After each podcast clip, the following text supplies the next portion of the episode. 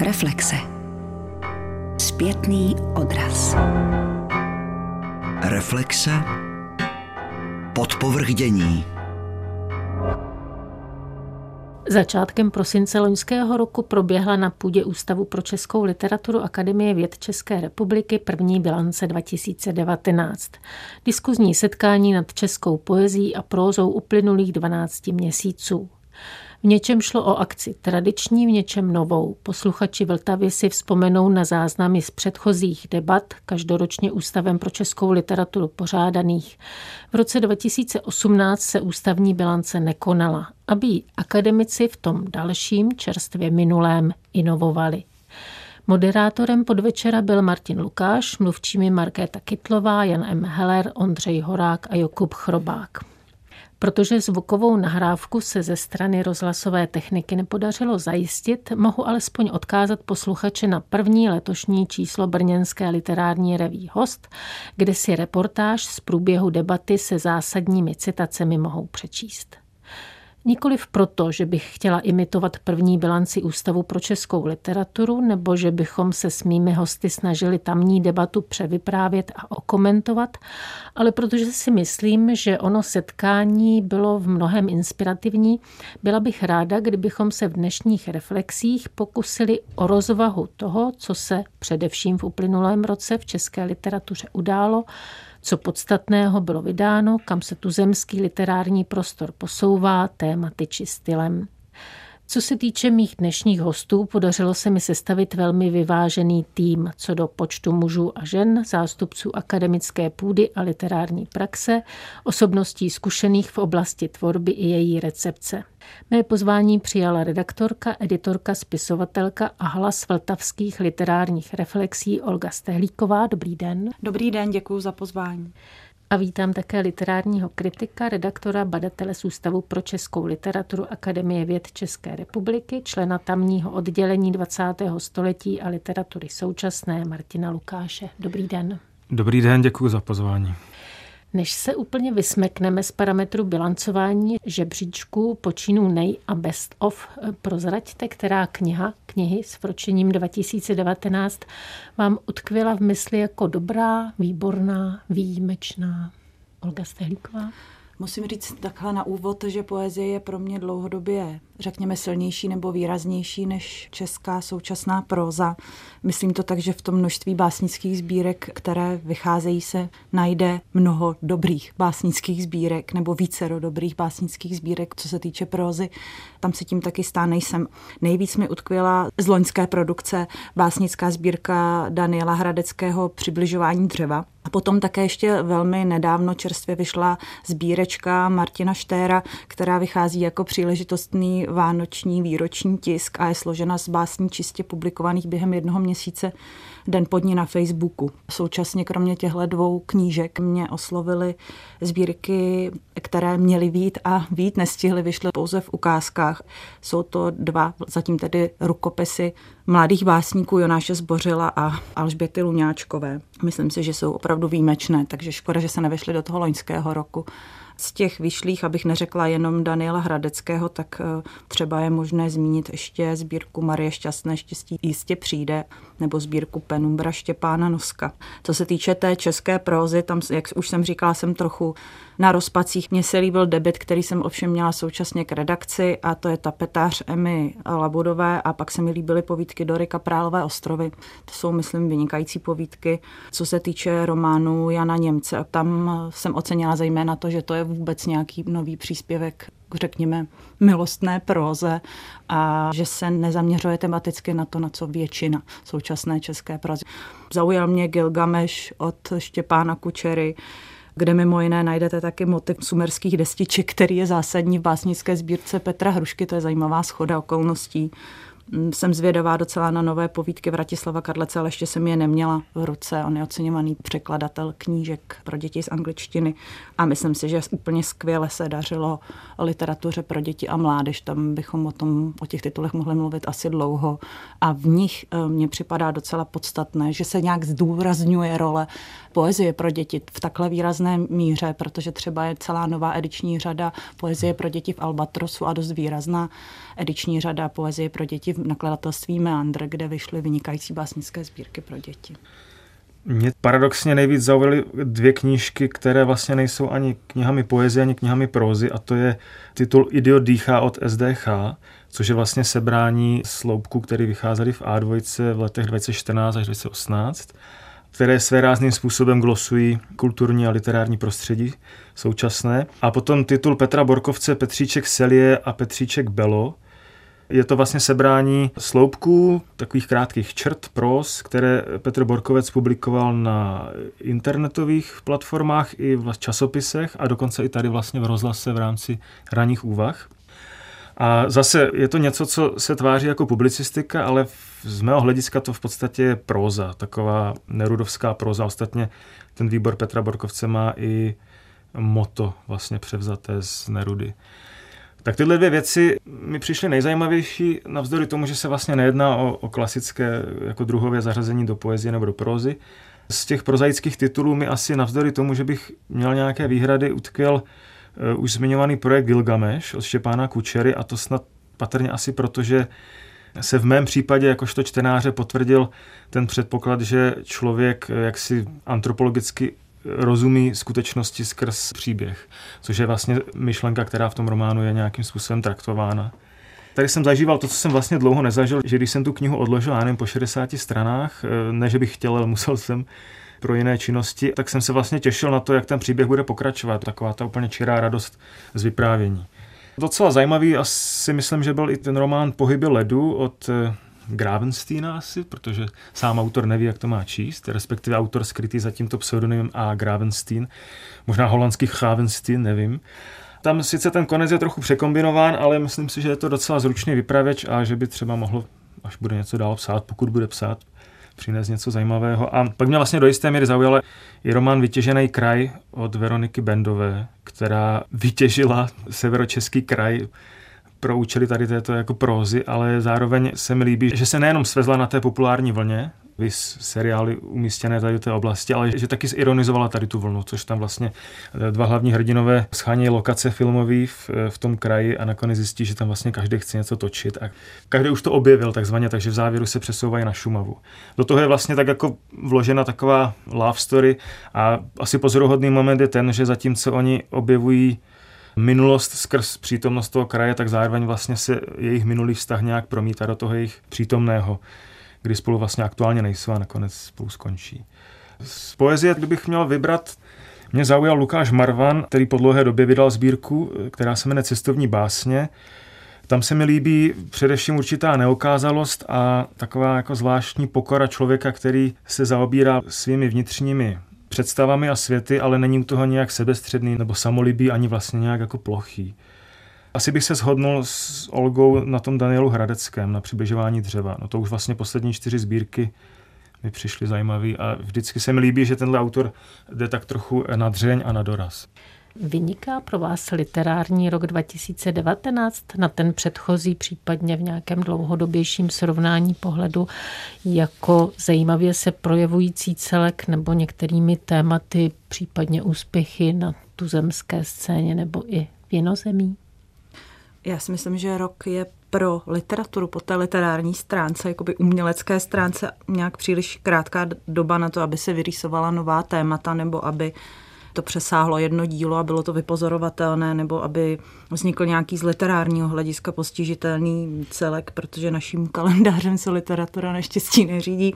Má prostě jiné cykly a ty často závisejí na úplně nepředvídatelných okolnostech, zdaleka ne vždycky na nějakých dějných zvratech, které se ovšem také příliš nekonaly, nebo nějakých zlomových společenských okamžicích. A co se týče nějakých stylotvorných návrhů, které by potom spisovatelé přijali a rozvíjeli, tak si myslím, že tam se nedostává zase žánru, kde by se uplatnili. Takže pokud se budeme dívat vedle kvality vyšlých knížek a zaměříme se spíš na provoz, tak tam mi připadá, že možná nějakou roli mohl sehrát Lipský knižní veletrh.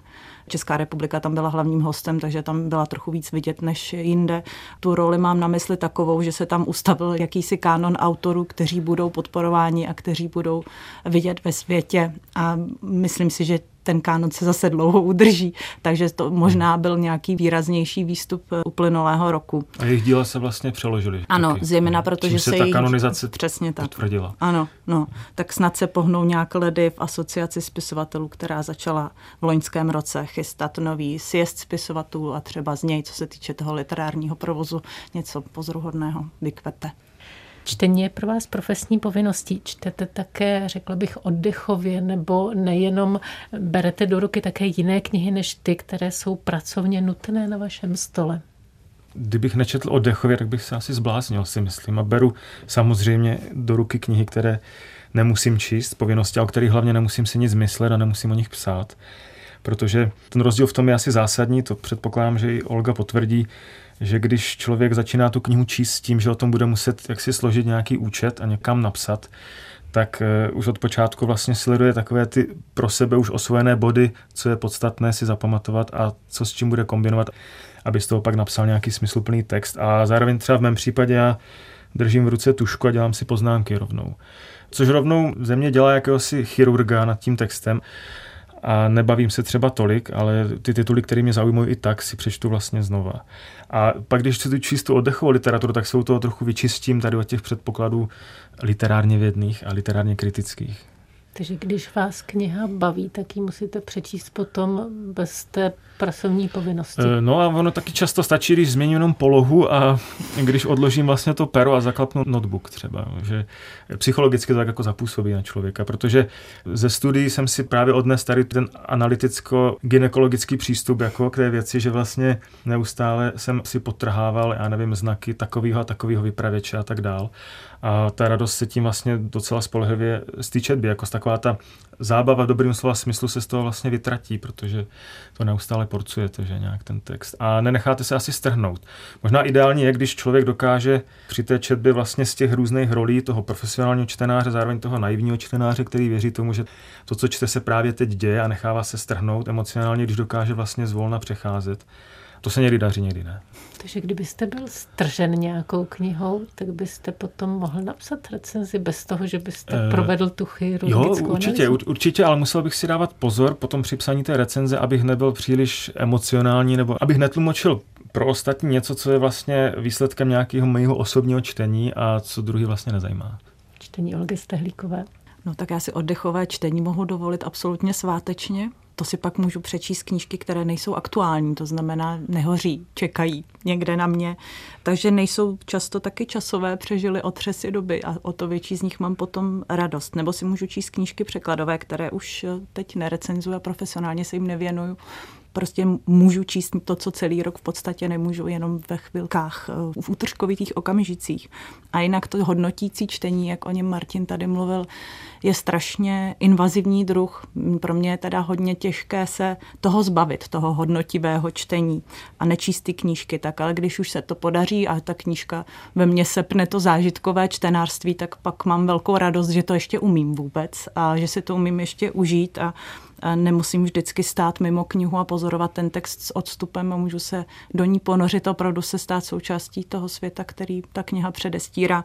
A to se mi stalo naposled při čtení Temné dcery Elanie Ferrante, která si myslím, že je vyloženě určená pro takové zážitkové, nehodnotivé čtení, protože kdybych ji chtěla hodnotit, tak bych jí asi hodně věcí vytkla a takhle jsem si mohla užít čistě tu radost z toho krásně napsaného textu.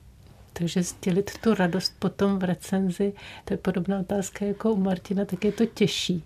Nebo se spíš literární kritik nebo recenzent tomu brání sdělovat ty emoce skrze recenze, protože jsou jeho osobní? To je docela složitá otázka. Já si nemyslím, že emoce, které čtenář, který je současně recenzent, zažíval při čtení knihy, že by nesměly být součástí toho recenzního reflexivně napsaného textu, to si myslím, že neplatí.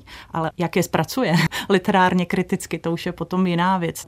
Samozřejmě, že jsou i emoce součástí toho hodnocení, jestli autor románu nebo básnické sbírky nebo povídky byl schopen vůbec nějaké emoce ve čtenáře vyvolat, je dost podstatná okolnost i při hodnocení. Já si myslím, že se snáze pracuje s tou negativní emocí, protože když vás něco rozčílí, tak se vlastně ta kritika píše sama, myslím v tom prvním tahu, pak to musíte trochu asi upravit vzhledem na autora a případné čtenáře třeba, nebo nějak sformulovat inteligentně, než jak vám to naskakuje třeba v hlavě v tu chvíli, když jste rozčilený ale těžší je pak jako tu pozitivní emoci asi vyargumentovat, řekněme, jo? že napsat dobrou kladnou recenzi je těžší, než napsat dobrou negativní recenzi, si myslím. No. Protože člověk se uchýlí k takovým superlativům a ty vlastně nic moc nedokazují. Pokud píšete recenzi, kritiku, zabýváte se její přípravou. Snažíte se také svůj pohled komparovat s dalšími reakcemi, reflexemi na tu knihu, anebo se naopak snažíte vůbec téhleté kontaminaci vyhnout? Já se snažím pokud možno nečíst recenze na ten titul, který mám sám recenzovat, protože se mi už několikrát stalo, že i když jsem je čet a zaklínal jsem se, že se nebudu nechávat ovlivňovat, tak přece jenom to ovlivnění prostě je podvědomé a nějakým způsobem funguje. Stačí, když mi někdo řekne, já jsem tu knížku četl a myslím si o ní tohle, tak už s tím vlastně nějak chodíte a pracujete. Takže se snažím to minimalizovat ten vliv a potom si, až to dopíšu, tak si rád přečtu, co si o tom myslí ostatní. Někdy v případě titulu, na který mi tolik nezáleží, který mě tolik nezaujal, tak eh, tam si teda dovolím jako si třeba jako podívat, jak to kdo vnímá, ale i když eh, najdu recenzenta, který to vidí stejně jako já a já to ještě nenapsal, tak si snažím třeba vymyslet trochu jiný způsob pohledu na tu knihu, abych se prostě neopakoval.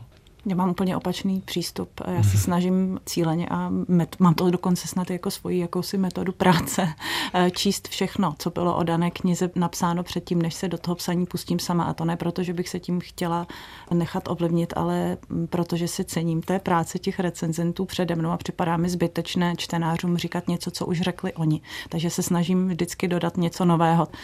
Pokouším se o to, neříkám, že se to vždycky daří, co by o té knížce řeklo něco, co ještě řečeno nebylo. Ne, že bych se uměle snažila manipulovat do hmm. úplně nového pohledu, to ne, to jistě by nemělo žádný smysl, ale myslím si, že se stává velice často, že je vůbec recenzována ta samá kniha, abych tak řekla, že jedna kniha má více recenzí zatímco jiné nemají žádnou, tak aby jakoby se to ještě více nezahnojovalo, ten, ten knižní literárně hodnotivý svět dalšími recenzemi, tak se třeba taky snažím si vybrat knížky dosud nerecenzované a říkat názory dosud nevyřčené, pokud je mám. No, to je pravda, to je dobrá výzva, vybrat si něco, o čem se nepíše.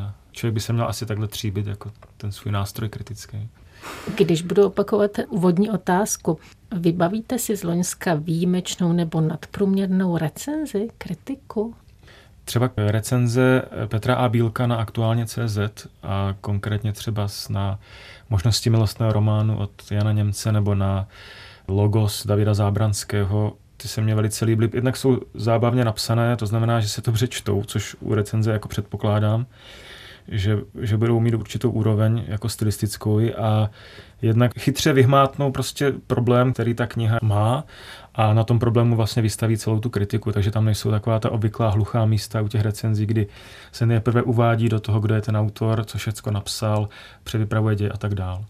Petra Bílka mám většinou jistotu, že, že to bude dobrá recenze. Mám naprosto stejný názor, napsala jsem si tady jeho jméno. A čtu je přesně ze stejných důvodů, protože si myslím, že jsou dobré z hlediska kritického, že jsou to recenze s přechodem ke kritice, což oceňuju, když se ocitají jakoby v denním tisku. To je, myslím si, v dnešní době úplná rarita.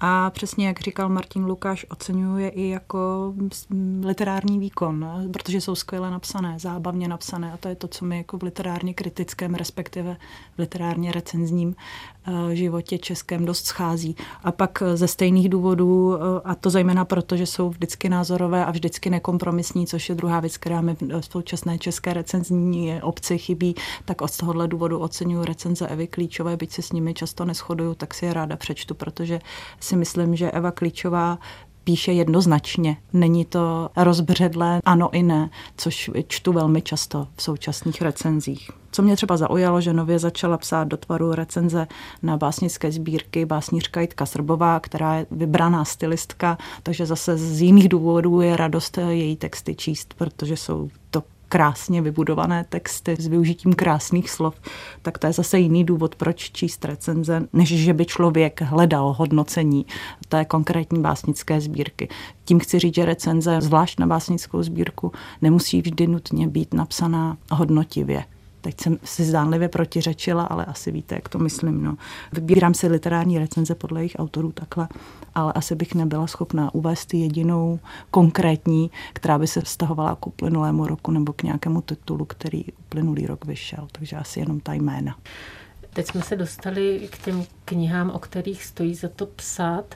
Nemáte pocit, že literatura, která je předem určená k takovému rychlému konzumu nebo k oddechu. Já si nevyslovím správně tu hranici. Prostě nenáročné čtení ani nepotřebuje, respektive ani nevyžaduje recenzování. Ono jsou různé úrovně recenzí nebo různé žánry textů, které reflektují knihu. U tohoto čtiva většinou to bývají jednak čtenářské recenze, co bývají na stránkách nakladatelství nebo na Kosmasu třeba.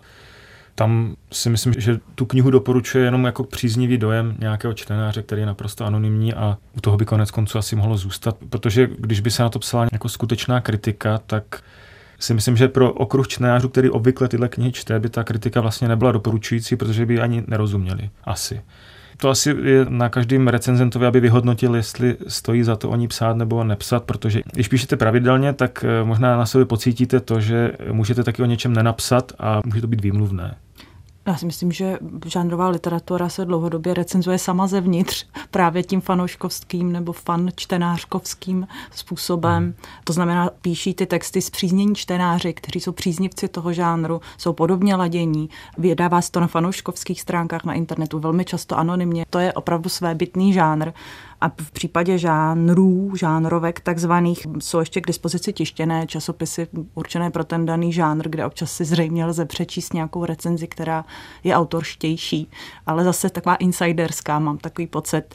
Mám na mysli komiks, detektivku, sci-fi, fantasy, jako žánrovou literaturou označují, dejme tomu tyhle čtyři, tak tam se většinou prostě sleduje to, zda ta daná kniha vyhovuje stereotypům toho žánru, že jo? takže to jsou úplně jiné nároky, než bychom měli často právě opačné, než bychom měli na takzvanou vysokou literaturu. Někdy tu práci, krom těch fanoušků, udělají i booktubeři, kteří se taky často věnují žánrovkám, ale nevím, jestli to lze hodnotit jako recenzi. To jsou taková ta videjka s knížkou v ruce. Myslím si, že pro čtenáře, kteří jsou příznivce toho žánru, to výpovědní hodnotu má a věřím tomu, že to sledují. A dokonce věřím tomu, že jsou eh, booktubeři nebo video booktubeři, kteří jsou i oblíbení a jejichž názorem se třeba ta obec čtenářská i řídí. Tomu věřím a vůbec bych eh, se tomu nechtěla nějak posmívat. To je prostě záležitost toho, jaký žánr čtenář oblibuje. Takže nemůžu úplně říct, jestli existuje kritika téhle literatury, pokud ji správně vymezuju, tak jak byla ta otázka míněna, ale existuje nějaké instantní rychlé zhodnocení, které může přinést to, co třeba by nezávislý literární kritik, pokud by se vůbec takové knize věnoval, těm čtenářům vlastně asi nebyl schopen nabídnout. Ale padla v jedné anketě už před několika lety takováhle otázka na kritizování, na hodnocení nebo na literární reflexi takzvaných vysokých a nízkých žánrů já jsem v té anketě odpovídala, sama jsem si teď přečetla před nedávnem svoji vlastní odpověď, člověk se občas i zasměje, ale už tam jsem řekla něco, co teda teď z cyklu cituji sebe a s tím musím zopakovat. Dneska v literatuře i v té současné české a zrovna té loňské, kdy se vysoké žánry s nízkými rády mísí, tak tam to rozlišení přestává mít úplně smysl. Na mysli mám třeba novinku od Michala Ajvaze, o které se tady na Vltavě nedávno mluvilo, která přímo je vybudována na míchání vysokých žánrů s nízkými, podávaných ne tak docela s ironií, nebo ne tak docela parodovaných, ale vlastně braných velmi vážně jako potencialitu pro vysokou literaturu, řekla bych. A můžeme se podívat třeba na nový román Miloše Urbana Kar. To je thriller, že jo? To bychom řekli, že je pokleslý hmm. žánr a napsal ho autor, kterého dozajista ještě řadíme do nějakého kánonu vyšší hodnotné literatury, byť teda s otazníkem nevím, no, jak jsou na tom ty vysoké a nízké to můžu jenom říct, určitě. Myslím, že záleží na tom, tady u těch dvou autorů, u Ajvaze a u Miloše Urbana, co je tím východiskem. Já myslím, že u Ajvaze je to jako vysoká literatura obohacovaná o směsité nízké, řekněme, a u Miloše Urbana mám pocit, že už je to asi naopak. No. Že se z eh, půdorysu toho uzavřeného konvenčního žánru snaží jakoby vyvyšovat někam tu a tam k té vysoké literatuře.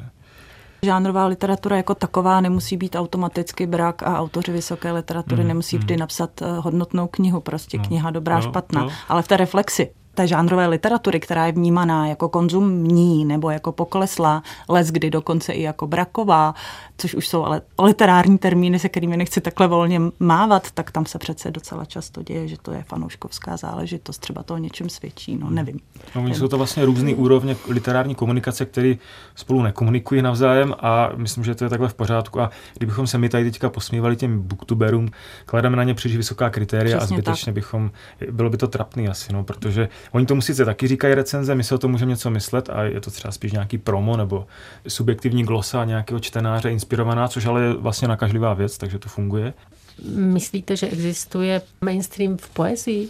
Já si moc neumím představit eh, mainstream v něčem, co je tak automaticky hmm. nemainstreamové, jako je poezie. Nicméně vzpomeňme dávnou recenzi Jany Síberové, čtuli dobře její jméno, která se jmenovala Ať zhyne hruškovský mainstream, kde přímo byl... že tam je zdechne. Ať přímo. zdechne, pardon. To... Ještě expresivní, ať no, zdechne. No, Neříkám to přesně, ale tam přímo to slovo zaznělo, jo. to slovo mainstream ve spojení eh, s Petrem Hruškou, ale eh, myslím si, že nic jako básnický mainstream nemáme třeba by bylo možno um, spatřovat nějaké rysy mainstreamu tehdy, kdybychom tady měli nějakou básnickou školu nebo nějakou básnickou skupinu a tato skupina lidí by sdílela poetiku, psali by stejně a tato skupina lidí by byla čtena výrazně měla být hmm. čtenářský úspěch, tak pak si myslím, že to by byl okamžik, kdyby se dalo mluvit o nějakém mainstreamu. A ještě by tato skupina lidí musela být jaksi povznášena kritikou, a kanonizována, kanonizována možná, vynášena. Ano, eh, a to se tady ale absolutně neděje. A nepředpokládám, že se to v nejbližší době nějak A myslím si, že dobře změní. se to neděje.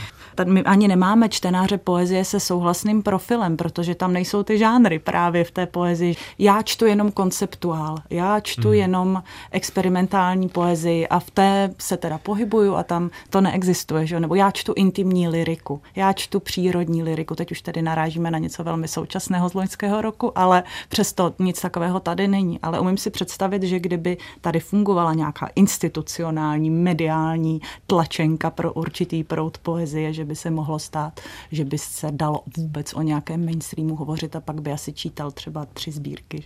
Vnímáte v české literatuře trend na podoby, když se objeví úspěšné dílo, tak v brzké době je vydáno několik na podobné téma nebo podobné stylem, formou? Nevím, jestli přímo nápodoba, ale jsou tady určité trendy a zrovna i v tom uplynulém roce byly, respektive s přesahem k předchozím letům, kde bychom mohli říct si, že se stalo v próze, v románové tvorbě, v prozaické tvorbě, že více autorů psalo na podobné téma, nebo že těžili ze stejného historického období a jemu se věnovali ve svém prozaickém díle. Nebo, jak už tady bylo zmíněno, si vybrali stejnou lokaci pro děj svého románu, byly tady zmíněny severní Čechy Loni vyšly třeba eh, tři romány věnované období 90. let, to je relativně ani novinka po tom, co se proza věnovala odsunu Němců, protektorátu druhé světové válce nebo začínající normalizaci. Takže to si myslím, že je určitá novinka. Nevím, jestli to je hnedka trend, mám na mysli romány Jana Štolby, Josefa Straky a Jakuba Dotlačila. Tam si myslím, že to třeba je nějaký trend, ale to byla asi schoda okolností, že ty romány byly psány nějakou dobu a vyšly zrovna loni. Ten zvýšený zájem o severní Čechy a o Sudety, ten se netýká jenom loňského roku, ale právě i předchozích let. Vytěžený kraj už byl tady Martinem Lukášem zmiňován, ale třeba teďka vyšla nová kniha Stanislava Berana, jmenuje se Kocovina. A zase tam je lirizace sudet. Třeba jsou to nějaké trendy. Nevím, jestli to je zrovna nápodobivý trend, to si nemyslím, ale asi o nějaké atmosféře ve společnosti, která předpokládá, že to bude bavit čtenáře, když to baví autory, tak nějaký takovýhle trend tady určitě je. Co mě překvapilo je, a myslím si, že to je nové, ty dystopické romány, které jsou psány, to tady taky úplně nebylo. Mám na mysli Bianku Belovou, obě její knihy v podstatě, Předvoj Adély Knapové, starší romány Petry Hůlové, anebo ostatně i ten logos Davida Zábranského, to tak jako třeba je to nějaký trend a ještě pořád přežívají kriminální kauzy, které jsou beletristicky zpracovávány. Mám na mysli kuřimskou kauzu, která byla, teď nevím, jestli předloni spíš zpracována dvakrát. Jednou Markem Šindelkou jednou ve slabekáři už tady zmiňované Adély Knapové. No, Čína, zvýšený zájem o Čínu. Vyšly dva romány Číně věnované, Radka Denemarková a zmiňovaný David Zábranský. Tak já nevím, jestli ta témata a ty lokalizace jsou označitelné za nějaké trendy, nebo zda jde o nápodobu, ale tohle bychom, to tohle bychom si určitě... Vývoj mohli bychom si všimnout těch nenáhodných schod. A jinak se občas mluví o tom, že někteří čeští autoři jsou příliš inspirováni slavnými zahraničními romanopisci. Tak nemusím asi jmenovat. Vzhledem podobnost na úrovni tématu, ale pokud jde o ten styl a formu, tak tam asi nevyhnutelně některé příklady táhnou a třeba v poezii si myslím, že určité okruhy autorů, kteří zpracovávají podobnou problematiku a kteří mají vlastně i podobnou poetiku, tak chtě nechtě asi se nějak ovlivňují. Ale že by to bylo vnímáno jako nápodoba vědomá nebo dokonce jako plagování, to asi určitě ne. Potvrdíte můj dojem, že především v posledních letech stoupá zásluha PR nakladatelských pracovníků, nejenom při úspěšné propagaci knihy po všech sociálních sítích, tištěných jiných médiích, ale i při tom, jak má být knize porozuměno, případně jak má být reflektována? Určitě ho potvrdím před porozuměním tomu, jak má být kniha čtená, poté hmm. taky konzumována, to začíná už u anotací. Ty anotace jsou napsané předem, ještě než ta knížka je na knižním trhu. A už tohle je PR práce, která ovlivňuje čtenářství. Mohli bychom tady mluvit i o kupní síle potenciálních hmm. čtenářů a jít až k té finanční stránce věci, ale já si myslím, že to opravdu hodně ovlivňuje čtenáře v tom, jak o knize budou smýšlet, pokud si ji přečtou. A ovlivňuje to tedy značně také budoucí recenzenty, protože když si přečtete recenze v běžných médiích, médiích, řekněme, v denících nebo na internetu, tak strašně často čerpají z těch anotací eh, nejenom přímo formulace, ale zejména ten názor. Takže se dokola omílá to, co už napsal redaktor, který byl autorem té anotace. A co se týče toho propagování samotného, tak si myslím, že tam je teda výrazný posun v tom, jak se kniha opracovává už předtím, než vyjde. To tady nebylo, eh, že se o ní natáčejí videa a mluví se o ní, že teď vzniká, protože autor je na takovém a takovém tvůrčím pobytu těšme se, bude z toho tento a tento román. To si myslím, že je relativně nová věc, eh, která souvisí s tím, že si myslím, že velcí nebo větší nakladatelé pochopili, že se opravdu vyplatí eh, investovat peníze do propagace knížek. Je to hmm. zboží jako jiné, řekli si zřejmě. To plyne i z toho deklarativního tónu těch anotací, které vlastně konstatují věci, které pokud byste si je chtěli ověřovat četbou té knihy, vlastně kolikrát nejsou pravdivý. A já už jsem to několikrát v recenzích a nedělám to jenom já, i jiní vlastně záměrně tu anotaci napadl a udělal takovou jako subverzivní věc, že přiložíte tu anotaci na tu knihu, kterou jste přečetli a zjistíte, že to opravdu bylo nějaký plakátový vyhlášení eh, superlativu té knížky, kterým ta kniha nedostává. A tady ten moment ty persvaze, jakože vlastně děláte plakáty na knihy, že něco jako oznamujete a v, tý, v té konkurenci těch eh, komodit vlastně nabízíte knihu jako jedno ze zboží, které si lze koupit, tak to asi funguje úplně stejně jako u každého jiného výrobku a záleží to vlastně asi na mm, kritičnosti toho čtenáře nebo na reflexi toho, nakolik vnímáme, že nám se tady jako bezděčně vnucují různé věci z různých stran. Často stačí asi nějakou věc vyhlásit a podvědomě člověk to vnímá jako, že takhle to je. No. A musí být asi na pozor nebo ve střehu. Ale jak říkala Olga Stehlíková, ten nárůst je asi masivní teda, no, tady té propagace. A podílí se podle všeho i na těch prodejích. Bez Myslím, že určitě, protože jinak čtenáři se prostě o těch knihách jednoduše nedozvědí no. a tak je nečtou a tak si je nekoupí, zatímco ty, které jsou propagované cíleně a je do nich investováno v tomto no. slova smyslu, tak pak mohou mít taky jedině úspěch, protože zorientovat se na knižním trhu pro čtenáře je prakticky nemožné, pokud se neřídí nějakými svými vnitřními kritérii typu budu kupovat knihy tohoto nakladatele, Ono to vlastně míří na nějakou tu takzvanou širokou čtenářskou veřejnost a moc to vlastně není zacíleno na ty literární kritiky, profesionál, literární a tak dál. A tam si myslím, že to má uplatnitelnost, že lidi se nechají stáhnout. Podívejme se na rozložení sil a možností, co se týče tvorby a jejího vydávání. Jakou šanci mají prvotiny? Je snaží vydat román nebo básnickou sbírku? A platí stále, že dílu pomůže jakákoliv recenze, ať je kladná nebo neúplně kladná. Tak recenze myslím si pomůže vždycky, tak či tak, protože v rámci médií funguje tady to upozorňování na věci, o čem se nepíše, o tom, jako by se ani nepřemýšlelo, jako by to ani neexistovalo někdy.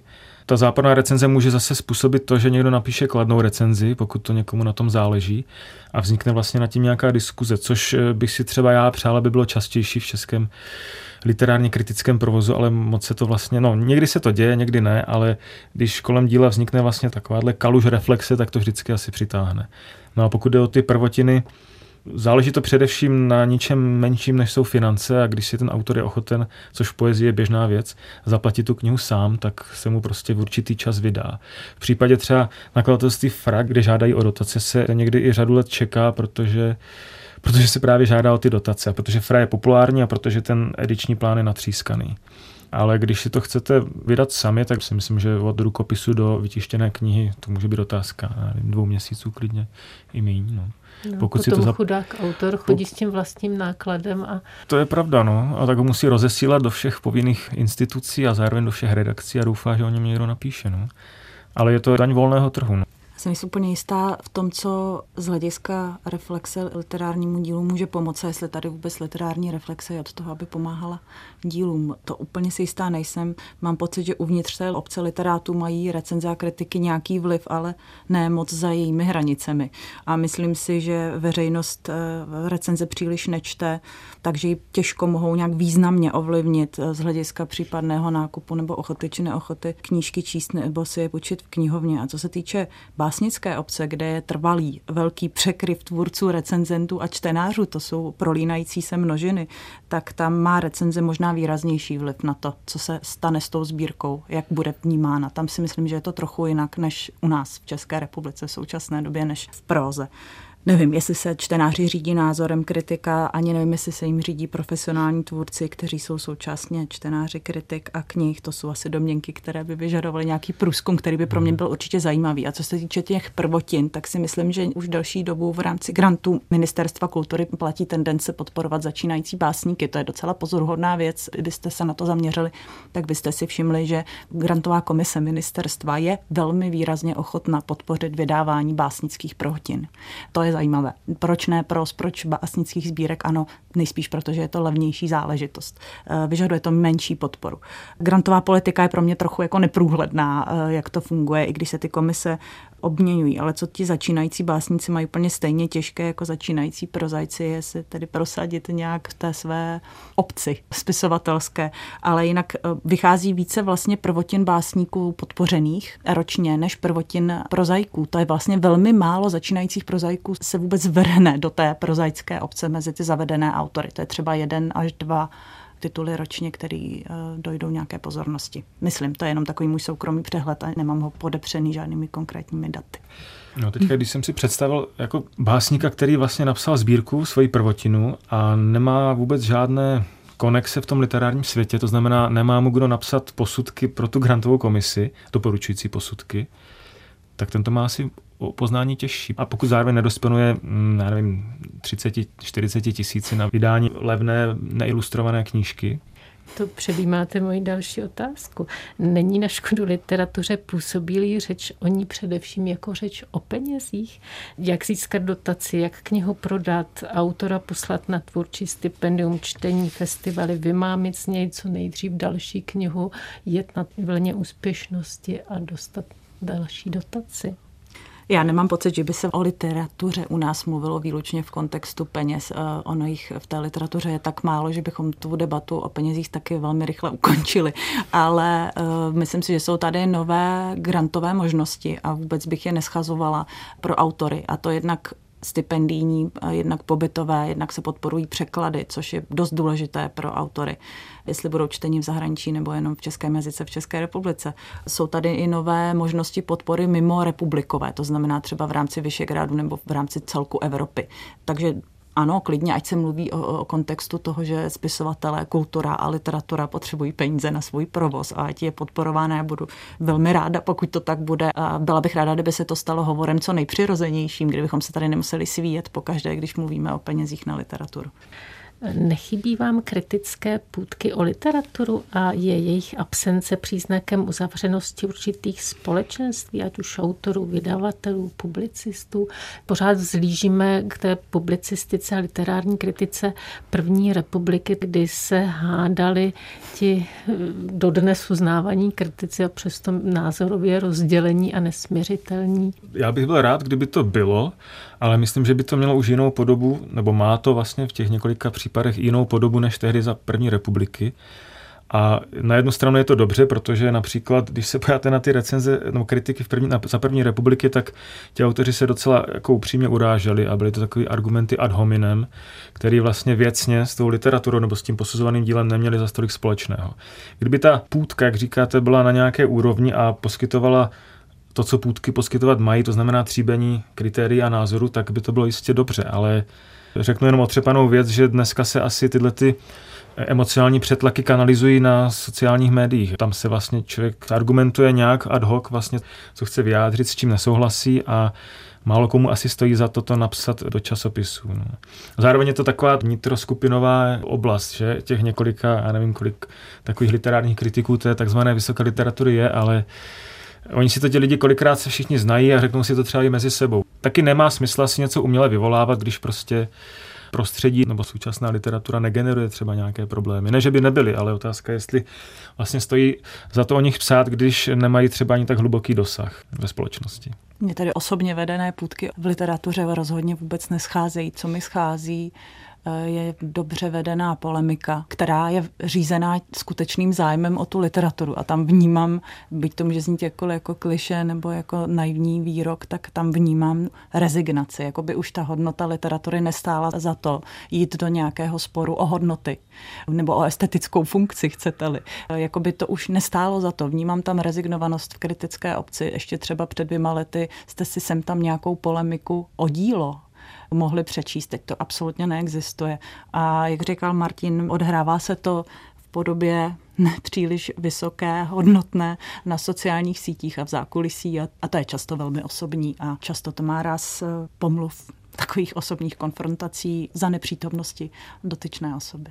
Může to být právě taky příznakem té rezignace kritické obce, toho, že se pořád říká, kritiky se nečtou, knihy se čtou málo, kritiky ještě míň, pořád jsou ti kritici takhle jako zaháněni ještě do většího ústraní, takže ten boj o to dílo už s tou perspektivou, že stejně to nikdo číst nebude, takže to bude taková jako hmm Možná je v tom nějaký ostych literárních kritiků zastávat nějaké hodnoty, kterými by ten dotyčný chtěl přesvědčovat ostatní. Jakože se v současné době vlastně málo kdy združuje nějaké větší uskupení lidí kolem nějaké hodnoty, že každý hodnoty střídá třeba, nebo ano, respektive, ty, názoru respektive ty, ty hodnoty si v nějakým úhledným koktejlu prostě vyrábí a jo, není tady nějaký dominantní světonázor nebo nějaká, řekněme, ideologie i v tom neutrálním slova smyslu, která by táhla, podle které by se třeba dalo i žít, nevím, a taky psát, že? To, co říkala Olga Stehlíková, že primárně by měl být zájem o literaturu, tak eh, s tím nemohu než souhlasit, protože když vlastně to toho člověka nezajímá. Teď myslím i let jaké kolegy, co někde vlastně v literárně vědných ústavech pracují, nebo i studenty a tak dále, tak by vlastně měl zcela poctivě dát do toho ruku pryč a neměli by vlastně v tom takhle plácat. často právě tuhle tu rezignaci cítím a spíš nějaký takový jako zvyk, že jsem se kdysi o to zajímal, tak se o to budu zajímat dál, ale jestli tomu chybí ten elán, to se vždycky pozná. Přesně, už jako by ta literatura nestála o tu jednak emoční investici a jednak intelektuální hmm. investici vůbec k nějakému polemickému výkonu. No a pro peníze se to prostě dělat nedá a nikdy eh, nebude dát, protože, no, protože literatura, takže... Blížíme se k mírně pesimistickému závěru. To není pesimisticky, právě naopak.